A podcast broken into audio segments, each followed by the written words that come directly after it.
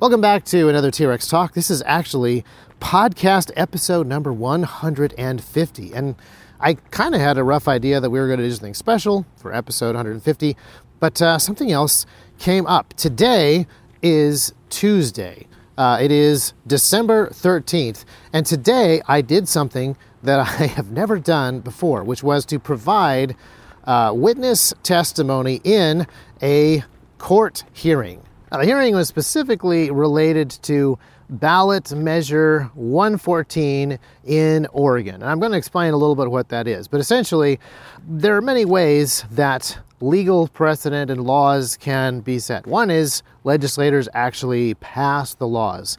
Uh, another is that federal agencies step outside of their jurisdiction to write procedure that essentially is law. They're not supposed to do that, obviously, but uh, they, they do do that, and then you have to be really careful to catch them in the act and tell them not to do that. But another way that you can do this is you can actually have the general public vote on a constitutional amendment or some other measures and just put that on the ballot. And so, something that happened in these last midterm elections is somehow a group got ballot measure 114 on the ballot, and it does a couple of significant things gun control wise.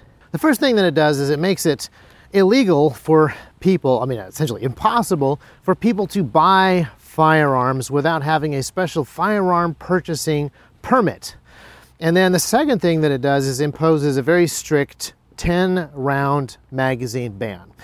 And this is the kind of bill that actually would not have passed uh, legislatively without some significant opposition, not just from conservatives, but also from people who uh, live in the real world and would say, like, hang on a second, you cannot require people purchasing a firearm to have a permit that hasn't been designed, doesn't exist, uh, that requires them to go to a class that nobody is offering because the requirements of the class haven't been written. And then the local constabulary has to actually keep track of all of these permits and issue them and take people's fingerprints without giving them additional funding and staff.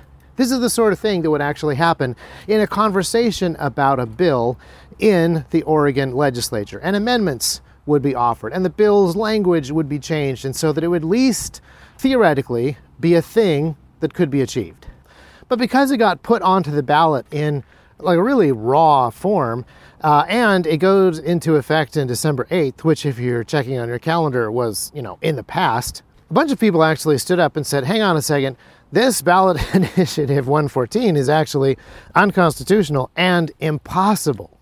Nobody is actually prepared to issue this permit. Nobody has actually figured out what it looks like. Nobody has told gun stores how to verify whether people actually have it. No one has created the classes that are required to take before you get it, et cetera, et cetera, et cetera. And so a temporary stay or injunction was placed on that part of the bill or that part of the measure. Actually, uh, lose track of what all of these different things are called in different states, so bear with me. That actually makes you wonder did the people who wrote this particular ballot initiative assume that the uh, permitting process would just suddenly coalesce out of thin air? That there would just suddenly be a permit and a process? There would be classes that you could go to?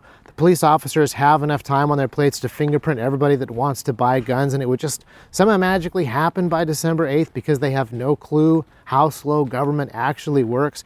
Or uh, did they actually want a completely impossible, non existent process to be a requirement so that no guns could be sold? Uh, I honestly don't know. I have the same question about California's micro stamping law that requires that a completely impractical, physically impossible mechanical process happen in order for a gun to be deemed not unsafe. Uh, not safe, of course, but not unsafe. Actually, I just thought of another kind of a weird thing. So, the micro stamping process uh, has been shown to work in laboratory conditions if you look at more than 10 cartridges with an electron microscope. So you actually need to pick up more than 10 cartridges because you can't read the number on any one of them. But if you have 10 of them, you can kind of piece together the whole serial number that's been stamped on there. So when you think about it, California's 10 round magazine restriction actually stops micro stamping from working. If you actually want micro stamping to identify cartridges, uh, connect them to a specific weapon, they need to be encouraging people to shoot a lot more bullets. They need to get rid of that magazine ban.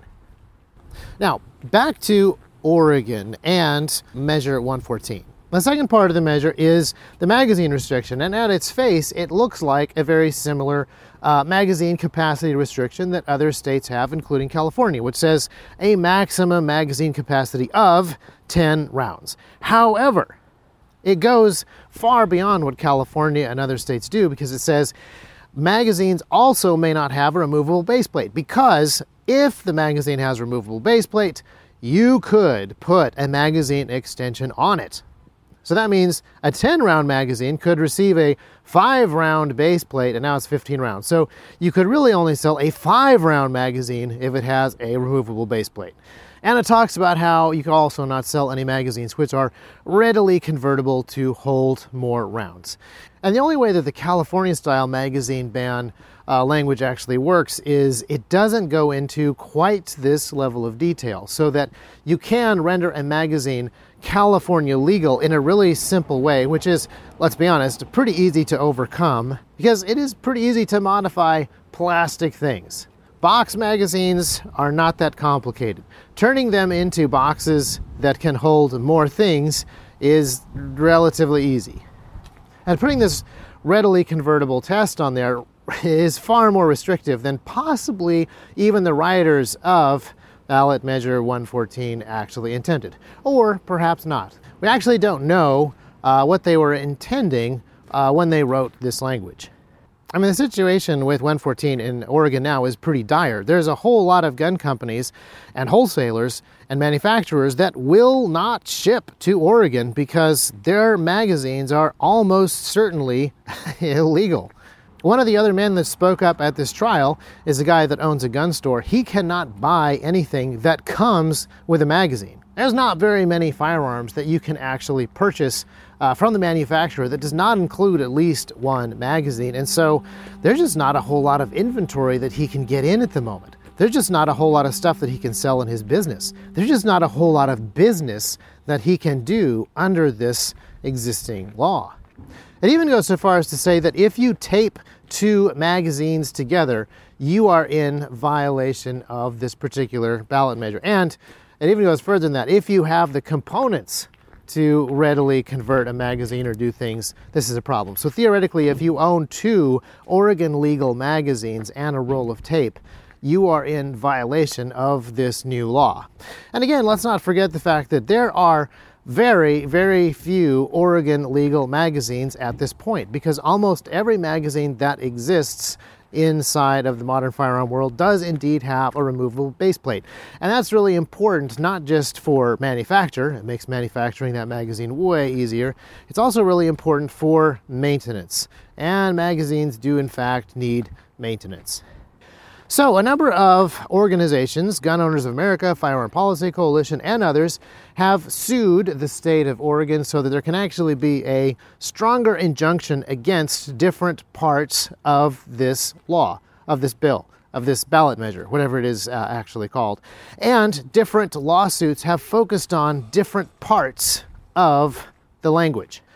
So a few days ago, uh, Gun Owners of America, they were involved in this one particular lawsuit that was focused mostly on the language surrounding uh, the magazine ban or magazine capacity restrictions.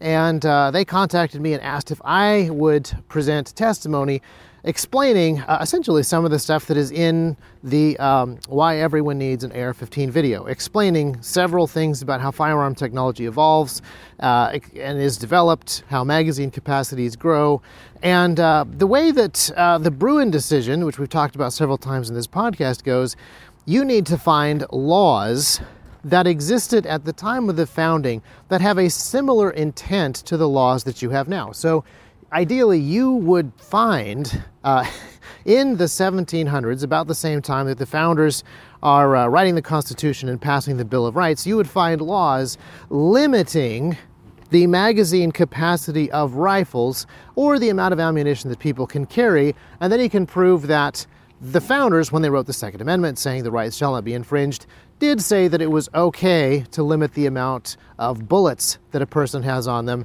That doesn't actually violate the Second Amendment because the founders were already thinking that that was okay. Now, as you may guess, if you go back to the 1700s and you look at uh, all the laws that were on the books regarding firearms, there aren't any limitations on magazine capacity.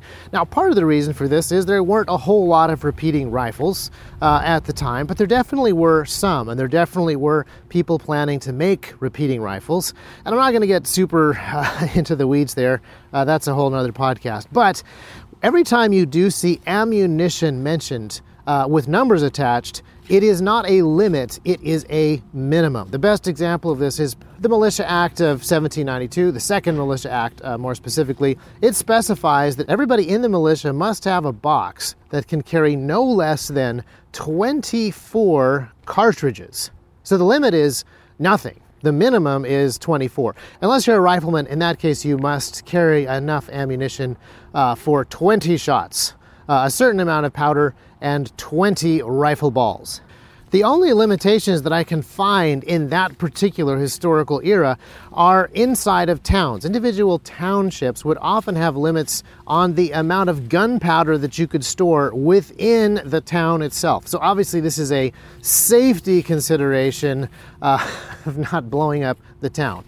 But the town isn't trying to stop the private ownership of gunpowder or even the private stockpiling of gunpowder because towns would often build town magazines, really big fortified structures out of bricks and stone to better facilitate the people living in the town being able to stockpile gunpowder in a, safer and more convenient way. So that's a good example of a law that uh, is sort of an exception that proves the rule. And if you look at the actual intent behind it, it does the opposite of limiting the ammunition that a person can have or own or keep. So, in my non legal opinion, the way that you properly apply the Bruen decision is to look back into history to see if there are any restrictions, uh, any limitations, any qualifications to the Second Amendment that existed at the time. Those are the only ones that you can do. But my understanding is that the state of Oregon, and this is a combination of uh, different people involved in this law the people who put it together, uh, various people who work for the state as uh, attorneys, uh, some judges. It kind of goes the other way. They would like to see some proof that there were high capacity firearms in Oregon in use. That would be a way to prove that Oregonians have always had this right. And I think that is a little backward. But nevertheless, uh, I agreed to come along. And fortunately, I uh, was able to provide this testimony remotely because flying to Oregon right now, right after Black Friday, uh, didn't feel like the most fun thing that I could be doing.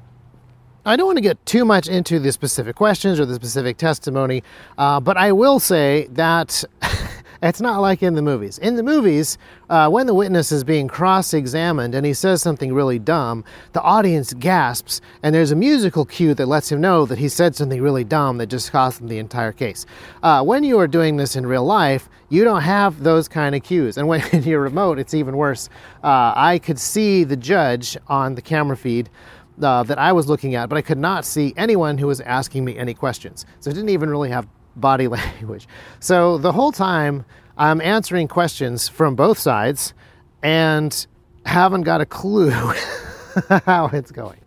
It wasn't until after everything was done that uh, I was actually able to hear from uh, the lawyers for Gun North America, and they said that it was it was indeed helpful, which is which is great. That was you know obviously what I was going for. But there was a huge amount of time that was spent by both sides trying to establish this precedent that there were, in fact, multi shot capable firearms in the time that Oregon was founded, that Oregon uh, became a state in 1859. And I, it's kind of frustrating because there is a fantastic multi shot firearm that was released in 1960. And that is, of course, the Henry rifle. The Henry rifle is a very powerful and capable rifle bought by civilians, used in combat, and it has a magazine capacity of 15 bullets plus one in the chamber, well above the 10 round magazine capacity that is being suggested in the current law. So the question is is that completely off the table because it was released in 1960 instead of in 1959? Well, fortunately, there are some predecessors to the Henry rifle, and this was really uh, actually fun to get to research some of these. So the Henry rifle, obviously the brainchild of Mr. Henry. But before he worked on it, Mr. Henry worked on something called the volcanic rifle. And he was working with uh, Mr. Wesson and he was working with a Mr. Winchester. And they were working on the Volcanic as kind of an iteration on top of the Jennings rifle. And the Jennings rifle is something that uh, a gentleman named Mr. Jennings was working on with a man named Mr. Smith. Uh, Mr. Smith and Mr. Wesson uh, became friends uh, during the volcanic project, and they went on to start their own firearms company, by the way. But the Jennings rifle uh, is actually based on some patents from an inventor named Hunt. So there are predecessors of this rifle that exist. Now, they're not commercial slam dunks. They're not remarkably robust products that are purchased by the United States federal military or by that many civilians, but these are rifles that are proofs of concept. These are rifles that are made as commercial products, regardless of how successful they are, and it's clear that they inspired not only the Henry rifle and then later the Winchester rifle, but very large firearm companies, Smith & Wesson, Winchester, etc. So even if I think that it doesn't actually make sense to have to prove that high capacity repeating firearms actually existed in the public sphere at the founding of Oregon as a state, there still is really good historical precedent for it. Which is why the opposition wanted to place a whole bunch of these very specific caveats, uh, because I think that the message is ultimately extremely clear. It is clear that in the past, Nobody is talking about magazine uh, restrictions. Nobody is trying to limit the amount of cartridges that you have in a box, whether it is a box attached to the rifle or a box that uh, hangs from a strap on your shoulder. No one is talking about limiting the amount of bullets that a firearm can shoot. And everybody is trying to develop firearms that shoot more bullets. In fact, I've done a little bit of historical research and I can't find anybody talking about magazine restrictions until the year 1989. And it was actually um, it was actually Mr. Ruger that first threw the idea out there. And then in 1993, a magazine capacity limitation was in fact part of the 1993 assault weapons ban. I think this is why uh, the opposition is working so hard to reframe the question not is there any historical precedent for limitations, but are there any historical precedents for specific large capacity magazines of the time? Because that is a trickier question to ask. I also read a ton of legal documents specifically related to the case. and I don't want to get too terribly deep into those, except that Ryan Busse showed up. He actually provided uh, not testimony for the day of the hearing that I was providing testimony, but he provided some written materials that were part of the court record. And one of his points was that magazine bans are okay, uh, they don't actually change the function of the weapon as intended. And depending on how exactly you parse that sentence, I would say that he is correct. Take, for example, my minivan. Uh, I have a Toyota Sienna minivan with a 15 gallon gas tank. If that 15 gallon gas tank were replaced by a 1 gallon gas tank, in many senses, the vehicle would continue to function as intended. The engine would start, it would warm up the oil, the alternator would recharge the battery, um, but I would only be able to drive 20 miles, which means that the vehicle wouldn't actually function as it was intended. When that vehicle was designed by Toyota, one of the design constraints, one of the design goals, one of the main value propositions for the customer is a minivan that can travel 300 miles on a tank of gas. And so a smaller gas tank does, in fact, change the vehicle so that it no longer functions as intended. And while we're on the subject of magazine bans, I want to close with this thought. This thought has nothing to do with historical precedent. Uh, it has nothing to do with uh, nitty gritty of specific legal requirements or the ways that laws are enacted or debated, but just the purpose of larger capacity magazines in general. If you go back and you watch that AR 15 video on YouTube and you see the development of firearms over time, everybody is trying to improve the effectiveness of a firearm. That means improving the accuracy, that means improving the reliability, and that means improving the firepower of the rifle. Now, sometimes people are improving the actual speed of the projectile or the size of the projectile that it shoots. But at a certain point, the way that you improve the firepower of the device is allowing it to fire multiple shots. And that desire comes really, really, really early on. There are craftsmen who build multi shot flintlocks very early on. There's a 16 shot wheel lock that is made by artisans. It's not something that can be put into production uh, with machining tools that they had at the time, but there are proofs of concept that show not only that these things are mechanically possible, but that people are wanting to build these things. And when you think about magazine capacity and what the magazine limitations that are trying to be legislated at this point, the goal is to limit mass shootings. And the idea is that if we could just limit the number of bullets that are in legal magazines, we're going to limit the amount of casualties in mass shootings, which is a little bit like saying, uh, another car analogy, of course. Since drunk drivers break lots of traffic laws and kill lots of people, let's make the speed limit 20 miles an hour lower for everyone. I think you can see the problem with that. Most people don't actually expect mass shooters to obey the firearm laws that uh, are supposed to constrain them. But even if they did, let's think about this other fact that is really, really important.